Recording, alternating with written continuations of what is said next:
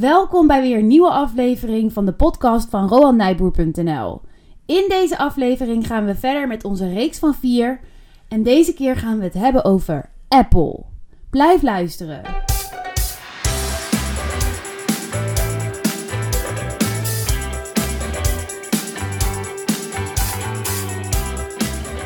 Leuk dat je er weer bij bent.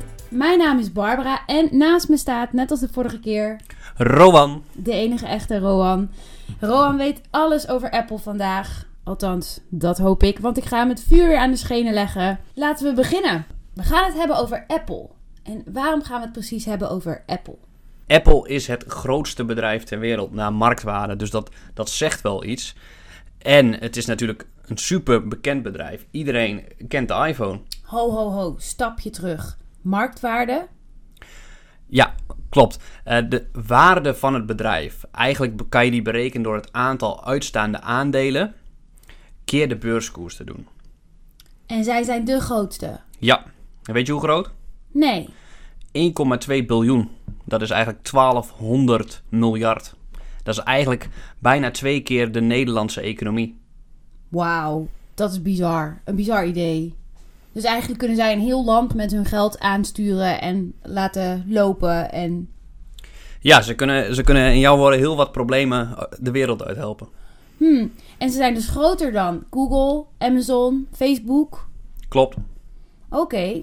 Wat doen ze dan precies dat ze zo groot zijn? Nou, wat ze heel goed doen eh, zijn de iPhones. Dus 62% van hun omzet. En hun omzet bedraagt 260 miljard over de afgelopen 12 maand. En een groot deel daarvan, meer dan 60%, komt uit de iPhone. En dat doen ze zo goed. Ze hebben zo'n goed product gemaakt. En ze zijn zo winstgevend. Ze hebben zulke hoge winstmarges. Dat het dus heel goed en heel prettig is voor de aandeelhouders. En dat maakt ze dus ook een interessante belegging voor aandeelhouders tot zover. Ja, tot zover op basis van het verleden wel, ja. ja, ja.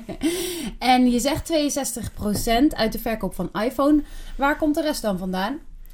Uh, ja, je ziet heel erg een transformatie over de afgelopen jaren. Omdat de afgelopen jaren was best wel wat kritiek op Apple. Omdat toen nog 80, 90 procent van de omzet uit de iPhone kwam. Nu komt steeds meer uit services. En dat groeit ook heel erg hard. En dat is ook heel erg winstgevend. Te denken valt bijvoorbeeld aan de iCloud. Als je daar een abonnement op neemt. En uh, zo zijn er nog een aantal diensten zoals iTunes waar ze veel geld mee verdienen. Dat raakt eigenlijk, uh, denk ik, de services van Amazon waar we het de vorige keer over hadden. De cloud-divisie van ja, Amazon. Ja, Ja, dat, dat klopt. Um, alleen ze concurreren niet rechtstreeks, omdat Apple zich voornamelijk op individuen richt, op consumenten eigenlijk. En Amazon met die cloud-divisie vooral op bedrijven. Ja, want het is misschien natuurlijk gelijk leuk om daar even op in te haken. Waar Apple super bekend om staat, is dat lock-in effect. Lock-in effect? Heb je al zoveel geleerd de laatste tijd? Wat, wat, kun je dat al uitleggen? Wat is dat? Nou ja, het wil natuurlijk zeggen dat als je eenmaal een iPhone hebt gehad bijvoorbeeld... en je hebt dat Apple-account en alles staat daarop, he, je foto's... en ik heb zelf geen iPhone, dat kan ik er alvast bij, bij zeggen. Dus um, dit is uh, ja, meer van wat ik hoor zeggen.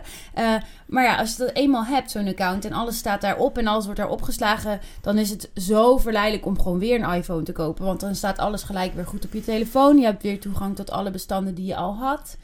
Um, ja, en dat is het lock-in effect volgens mij. Dat het je veel moeite kost om over te stappen naar een ander. Maar goed, jij bent hier de iPhone-expert. Laten we dat ook gelijk op tafel leggen. Ja, je hebt goed uh, opgelet uh, de afgelopen tijd op beleggen. Um, als ik nog mag zeggen over dat lock-in effect, hoe ik dat altijd soort van meet. Ik, je weet dat ik uh, les geef natuurlijk aan studenten. Als ik de studenten vraag, wie heeft er een iPhone? Gaat misschien de helft van de vingers gaan omhoog. Nou, dat zegt al eigenlijk heel veel, want Nederland is een rijk land dat relatief veel mensen een iPhone hebben. Rijkere mensen hebben een iPhone. Ongeveer de helft van de vingers gaat omhoog. En dan vraag ik, wie koopt hierna van jullie weer een iPhone? En dat is iedereen. Dat is iedereen. Als iemand een iPhone heeft, dan koopt hij daarna weer een iPhone. Apple heeft daarmee klanten voor het leven. Ja, gou gouden business op die manier. En daar komt dus nu hun cloud services bij, want die zijn nog gericht op diezelfde consument die al eigenlijk in dat, ga ik weer een woord gebruiken, ecosysteem zitten. Klopt, dus ze willen zich zo afhankelijk, ze willen klanten zo afhankelijk mogelijk maken van Apple. En cloud is, het is nog maar een heel kleine speler, maar zo proberen ze meer diensten te ontwikkelen. Ja, want Apple noemt het ook een ecosysteem, toch? Dat wordt ook een ecosysteem genoemd wat zij aanbieden. Ja, en daarbij bedoelen ze ook niet alleen de iPhone, maar de tablet, MacBook, AirPods zijn tegenwoordig super populair. Kun je uitleggen wat een ecosysteem inhoudt? Dat is misschien leuk voor de luisteraar om te weten.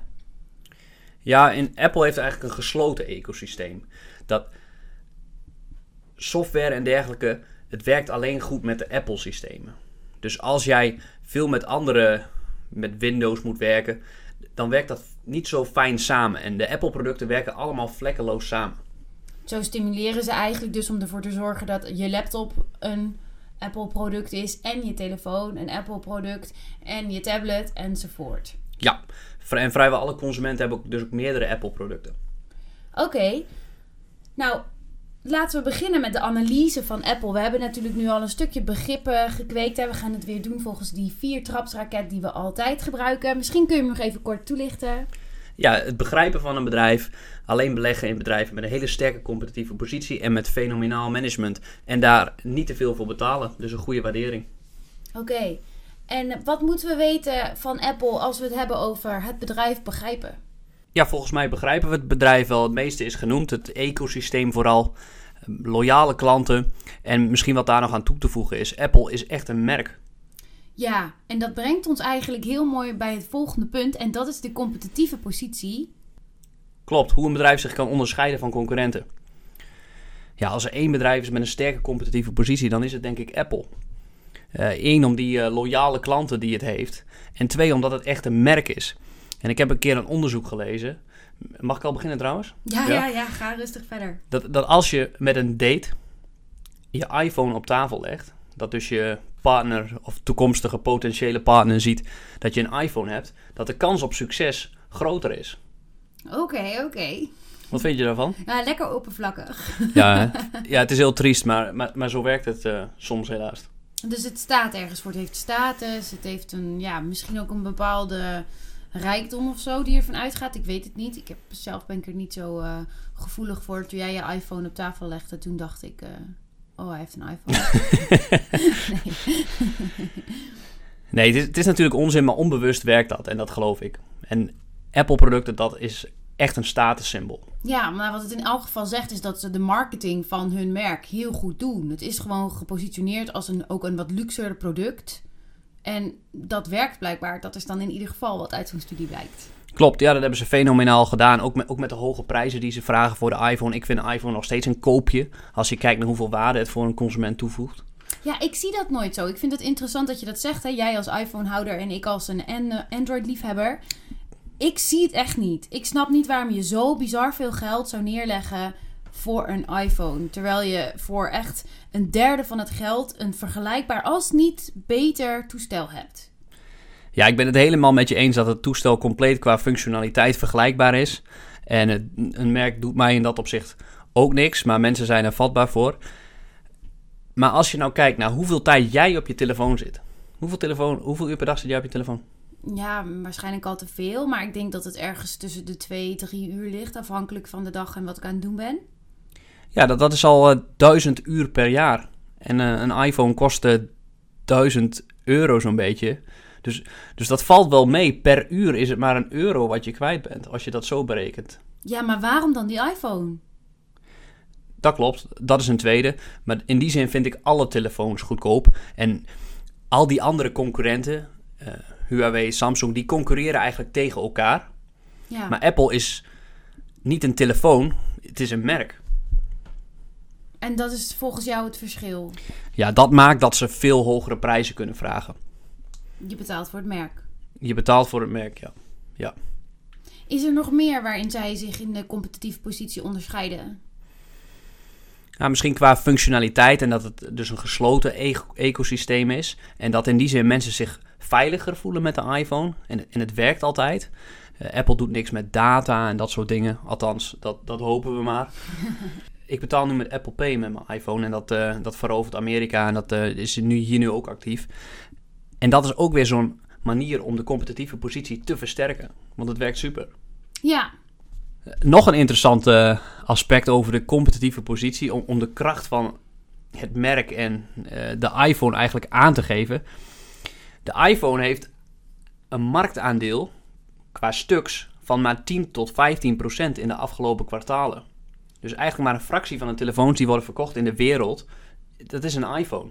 10 à 15 procent. En mag jij raden hoeveel winst van de totale wereldmarkt ze pakken op de, op de smartphone-markt? Ja, ik weet het antwoord al. Oh. Maar ik geef even, laten we een moment stilte nemen en dan, dan mag de luisteraar deze even in zijn eigen hoofd beantwoorden. Zal ik even een tromgeroffel doen? Is stilte, met tromgeroffel kunnen ze niet nadenken. Oké, oké. Een minuut stilte? Oké, hopelijk heb je erover na kunnen denken als luisteraar. Ja, Wacht, nu komt het tromgeroffel. Oké. Ja, daar zijn we met het antwoord. Met slechts het verkopen van 10 à 15 procent van de telefoons pakt Apple 80 à 90 procent van de winst op de wereldwijde smartphone-markt. Dus met andere woorden, die concurrenten mogen die overige 20, 10 à 20 procent verdelen. Die mogen de kruimels verdelen. Wauw, de kracht van de merk in werking, of niet? Denk ik wel. Nou, hebben we de competitieve positie zo voldoende belicht? Of is er nu nog iets wat je echt wilt vertellen over Apple? Nee, ja, bij een competitieve positie is het belangrijk, als je belegt, dat die sterker wordt met het oog op de toekomst. Dat is belangrijk voor het behoud van dat het een goede belegging blijft. Ja, en hoe sterker die wordt, hoe beter. Dus niet alleen hoe sterk die nu is, maar dat die beter wordt. En ik denk dat die van Apple nog beter wordt. Oké, en wat maakt dan dat je dat denkt? Nou, zoals eh, ik, ik net zei, Apple Pay bijvoorbeeld. Dat werkt zo vlekkeloos dat helemaal die mensen die een iPhone weer zouden kopen, dat nu helemaal gaan doen. En straks krijgen we nog een Apple TV. Een nieuwe streamingdienst komt eraan. En die gaan allemaal naadloos met elkaar samenwerken. Al die apparaten. Nou, ik ben benieuwd. We gaan het zien. Jij gaat nog aan de iPhone. Nou ja, wie weet, maar eh, het lijkt me stug. Dan gaan we verder met het management. Ik weet zelf dat eh, Steve Jobs is natuurlijk wereldbekend. Eh, niet alleen over zijn grootheid, maar ook wel over zijn karakter. Wat ik Ja. heb gehoord. Ehm, dus ik denk dat in jouw managementstuk eh Steve Jobs ook zeker nog even voorkomt. Ja, Steve Jobs was een genie natuurlijk. En wat je al zegt, een hele spraakmakende man. Ik raad iedereen ook aan om de biografie over Steve Jobs van Isaacson, Walter Isaacson geloof ik, te lezen. Hij heeft het echt origineel gemaakt. En hij heeft van een telefoon echt een mooi product gemaakt. Hij was ook een designman. En nu hebben we Tim Cook, de opvolger. Daar was eerst veel kritiek op. Ehm, omdat hij niet zo spraakmakend is en veel gematigder dan Steve Jobs. En Steve Jobs was echt een rebel. Alleen hij, is, hij heeft van Apple echt een machine gemaakt. Eh, hij is heel goed in logistiek. En hoe dat logistieke systeem van Apple, dat is denk ik eigenlijk, als het nog mag, ook, ook een kracht, ook een competitief voordeel. Oké. En je hebt ook altijd over integriteit wanneer het over management gaat. Hoe zit het nu dan met de integriteit? Ja, vind ik een moeilijke. Ehm, wat, wat ik lees in de, in de kranten en de media, dan denk je heel integer. Maar, maar dat, dat moeten ze eigenlijk ook zijn. Eh, wat ik wel mooi vind aan Apple is dat ze met data veel beter omgaan. Althans, nogmaals, dat zeggen ze. En waar, waar, hoe gaan ze er beter mee om? Nou, dat ze onze data niet verkopen. Zij zeggen echt, we verkopen niks. Klopt. En ze maken er wel betere producten door. En dat soort dingen. En hoe dat met Siri precies gaat, weet ik niet. Maar ze zijn niet zoals Google en Facebook eh, advertentiemachines waar onze data het verdienmodel is. Exact. Ehm, nou, dat brengt ons volgens mij alweer bij de laatste. En dat is de financiële waardering. Klopt. En eh, misschien nog één ding over management. Ik denk dat Apple bijvoorbeeld zo'n sterk bedrijf is dat, dat zelfs een idioot dat kan aansturen. En, en eigenlijk wil je zulke bedrijven die gerund kunnen worden door een idioot en dat het dan nog niet kapot gaat. Heftig. Heftig hè? Maar Ja. ze hebben goed management. Oké, gelukkig maar. Ik geloof dat ik persoonlijk toch liever niet zou investeren in het bedrijf met een idioot aan het roer. Eh, ja, daar hoeven we verder niet op in te gaan. Nee, Maar- nee, liever niet. Maar wat ik daarmee bedoel is, eh, als er een idioot de baas is, dan kan die in korte tijd dingen kapot maken. Maar op een gegeven moment, dan wordt hij ontslagen door de raad van commissarissen en door de aandeelhouders. En dan richt hij op korte termijn veel schade aan. Maar dan denk ik, dit bedrijf is zo sterk dat het niet kapot kan. Oké, dus zelfs als er even ja, wanorde ontstaat in zo'n bedrijf, dan is het alles wat ze opgebouwd hebben tot nu toe is zo sterk dat dat eh, wel voort blijft bestaan. Ja. Oké, staat als een huis dus. Of een appelboom. Oké, we gaan naar de financiële waardering. Leuk. Want een bedrijf kan nog steeds eh, een slechte belegging zijn als je te veel betaalt. Ja, heel belangrijk dus, die financiële waardering. Denk het wel. Wat wil je ons vertellen over de financiële waardering? Eh, nou, misschien de koers-winstverhouding. Ook even eh, daar iets over uitleggen. Want eh, zoals ik aan het begin zei, Apple is eh 1200 miljard waard. En de netto winst die ze over de afgelopen 12 maand hebben gemaakt is 55 miljard. Dus als je die twee door elkaar deelt, 1200 gedeeld door 55, kom je op 22 uit. Dat betekent eigenlijk, je betaalt 22 keer de winst voor een aandeel Apple. Is dat veel, zo'n koers-winstverhouding? 15 is gemiddeld, zeiden we al eerder. Dus dat is veel. Ehm, maar is dat ook veel voor zo'n bedrijf met zo'n sterke competitieve positie?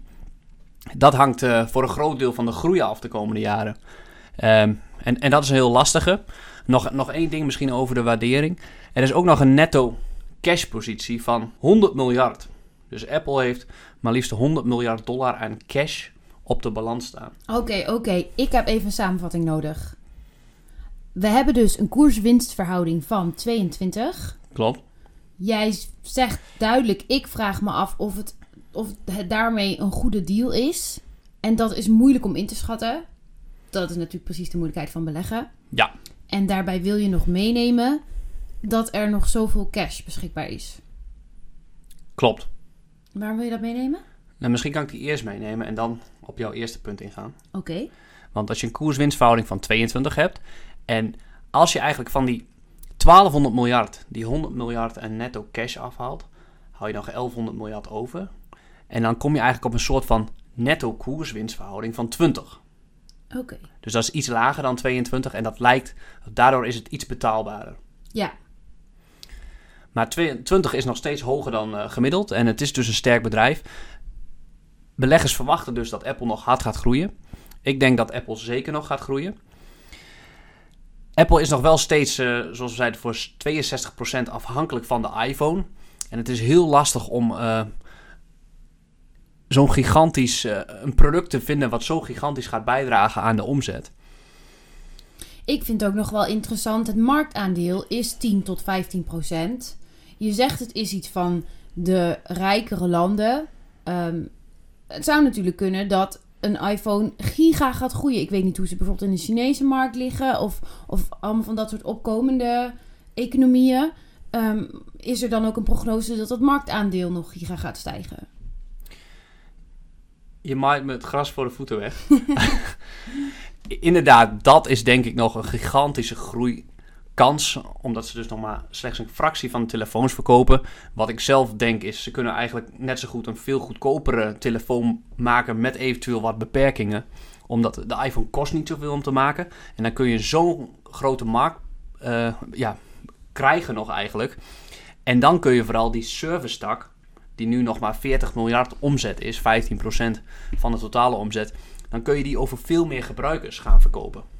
Eh, ja, maar ik denk als dat een strategie was die iPhone wilde na gaan leven, dat dat al wel was gebeurd natuurlijk.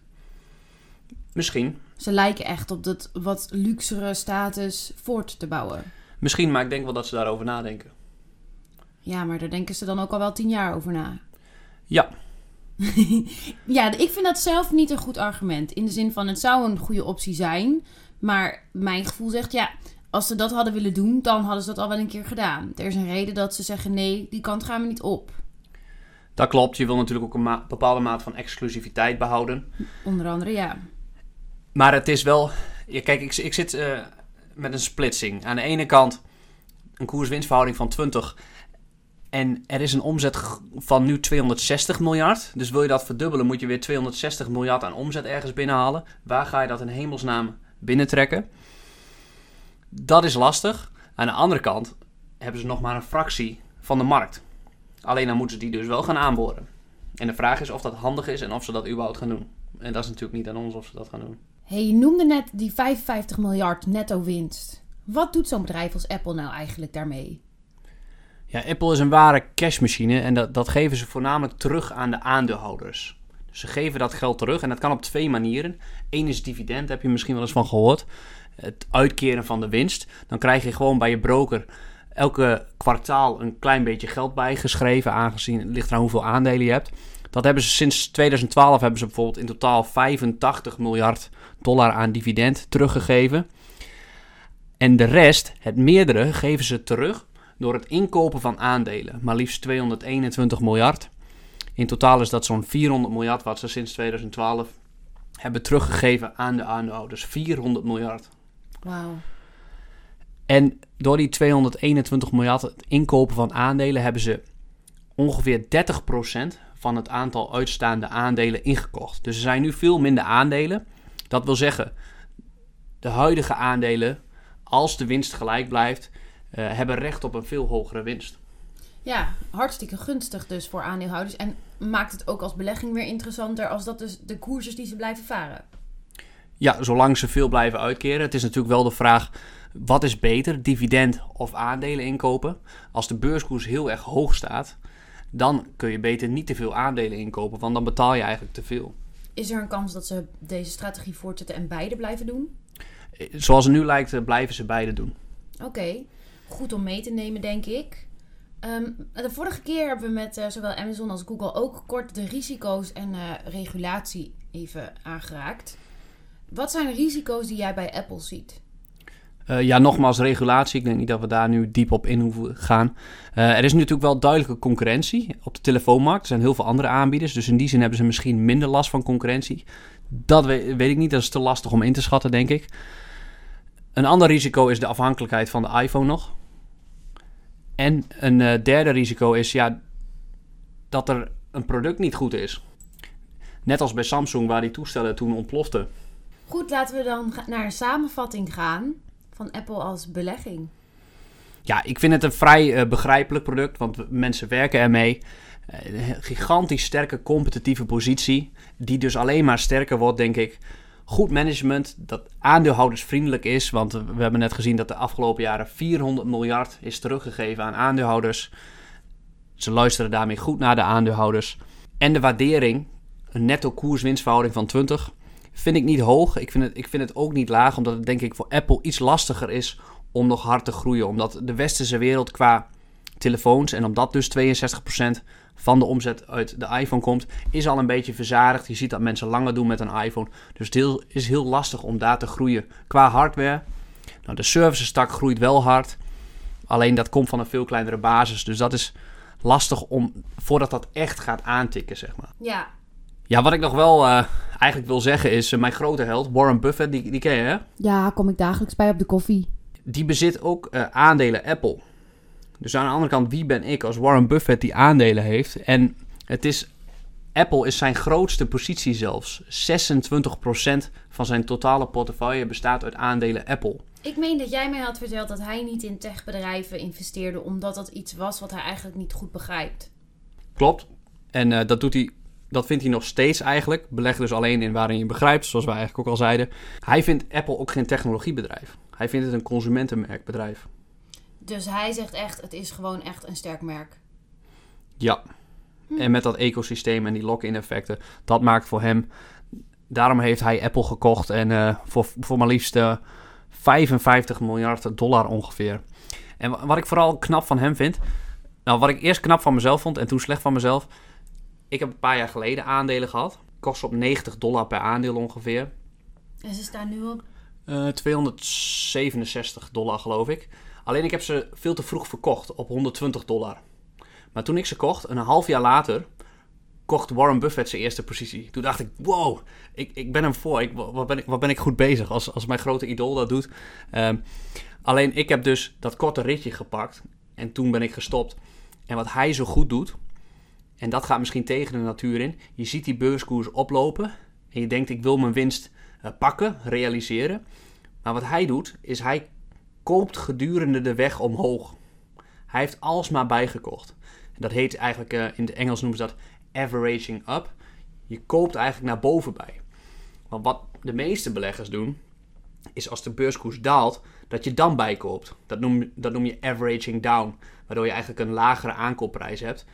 En het is heel moeilijk om naar boven eh, bij te kopen. En dat vind ik zo knap aan hem. En dat is ook een grote les voor mij geweest. eh, om dat de volgende keer ook te doen. Als het zo'n sterk bedrijf is. En Apple was toen echt goedkoop. Er was toen een koers-winstverhouding van 10 op dat moment. Doordat hij zo hard was gedaald, het aandeel. Wat heeft u dan überhaupt tot verkopen? Oh, Ja, ja vrij, wrijf het er lekker in. ik, ik bal als een stekker. Ehm, ja, ik denk op dat moment dacht ik dat er betere posities waren. Maar ik had eigenlijk gewoon moeten blijven zitten. Ja, geduld. Een van de belangrijkste eh, eigenschappen van een belegger, zeg jij altijd. Ja, en kijk, ook sterke bedrijven, die zijn soms goedkoop. Want nu staat de beurskoers op 267 dollar. Alleen met de kerst in 2018, dus eh, een klein jaar geleden, stond hij op 142. Dus het is al bijna weer verdubbeld. Wauw. En toen was hij flink gedaald. En dat zo'n bedrijf zoveel schommelt. Ja, ook supersterke bedrijven zijn soms in de uitverkoop. Niet op dit moment, denk ik. Maar er komt de komende jaren vast weer een moment dat ook een aandeel Apple in de uitverkoop is. Ik denk als mensen jou nu horen praten over Apple, dat ze allemaal naar de, de Giro rennen.